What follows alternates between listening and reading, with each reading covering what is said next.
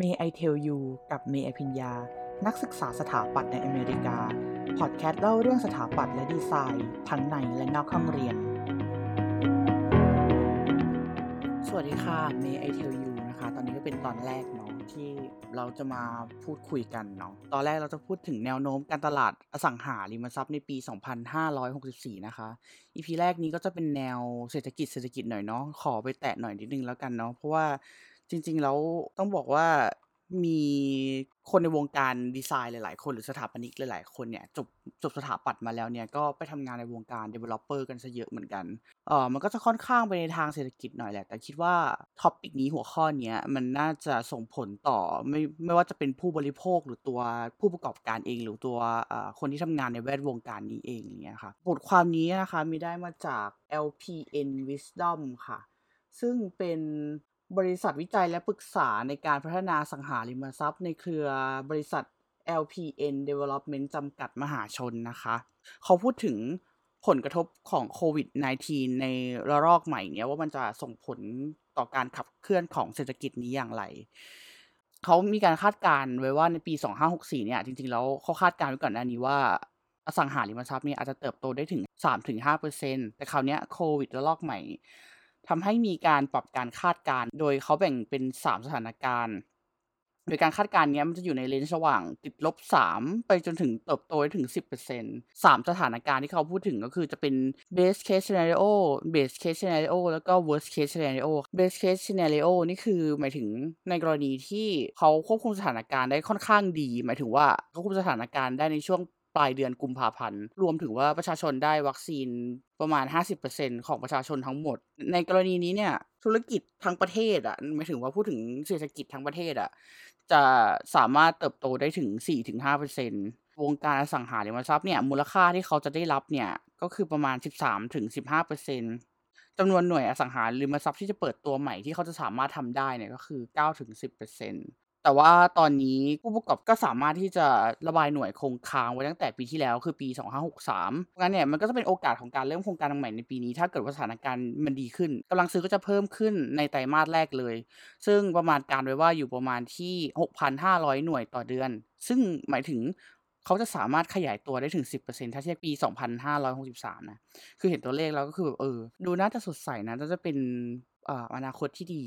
ส่วนในกรณีที่2เนี่ยเขาพูดถึง base case scenario มายถึงว่าในกรณีที่มันเป็นอยู่ในฐานกลางๆ ก็แบบเออเออโอเคโอเคอะไรเงี้ยไม่ถึงกับดีมากหรือไม่ถึงกับแย่ขนาดนั้นเนี่ยค่ะเขาบอกว่าในกรณีเนี้ยคือมันต้องเป็นในกรณีที่รัฐบาลสามารถควบคุมสถานการณ์โควิด -19 ได้ในเดือนเมษายน แล้วมันจะส่งผลให้เศรษฐกิจ ของประเทศเนี่ยจะยังขยายตัวอยู่นะ ก็อยู่ที่ประมาณ 2-3%อาจจะน้อยกว่าในเคสแรกหน่อยแหละ มูลค่าการเปิดตัวของโครงการอสังหาริมทรัพย์เนี่ยจะอยู่ประมาณ 5-6%แต่ว่าจะเห็นได้ว่าถึงแม้ว่าเศรษฐกิจจะต่างกันแค่ 1-2%แต่ว่าตัวเลขการเปิดโครงการใหม่เนี่ย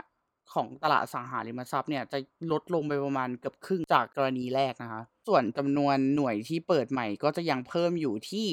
7-9%การฟื้นตัวของกำลังซื้อจะอยู่ในช่วงกลางปีในปีนี้ และอัตราการระบายอสังหาริมทรัพย์จะยังอยู่ในช่วงประมาณ 6,000 ถึง6,500หน่วยต่อเดือน ซึ่งก็ขยายตัวจากปีที่แล้ว ซึ่งเป็นปี 2563 เนี่ย ประมาณ 0-5% กรณีที่ 3 เป็น worst case scenario นะคะเป็นกรณีสุดท้ายโดยกรณีนี้คือมันหมายถึงสถานการณ์ที่เราไม่สามารถควบคุมโควิด -19 ได้หรือ หรือในกรณีที่ควบคุมได้หลังจากไตรมาส2อันนี้ส่งผลกระทบโดยตรงต่อเศรษฐกิจแน่นอน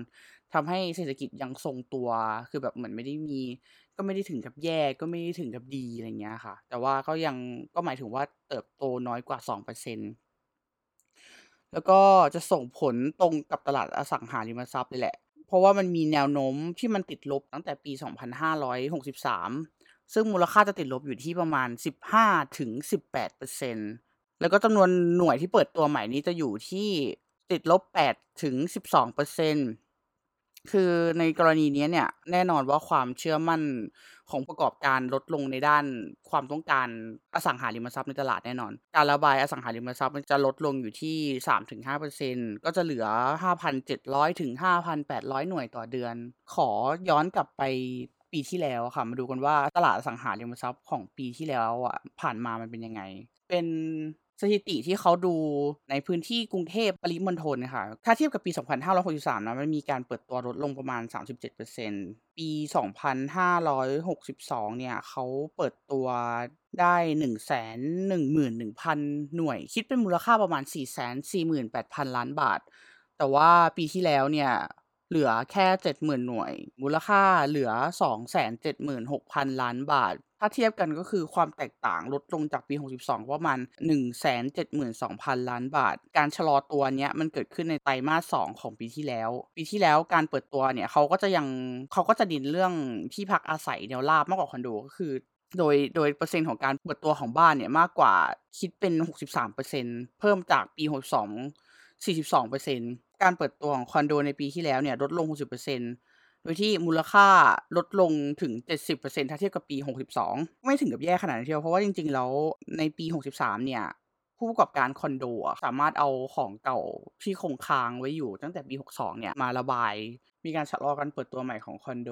ในตาการระบายอสังหาริมทรัพย์ในปีที่แล้วเนี่ยอยู่ประมาณ 6,000 หน่วย ซึ่งถ้าเทียบกับ scenario ที่เขา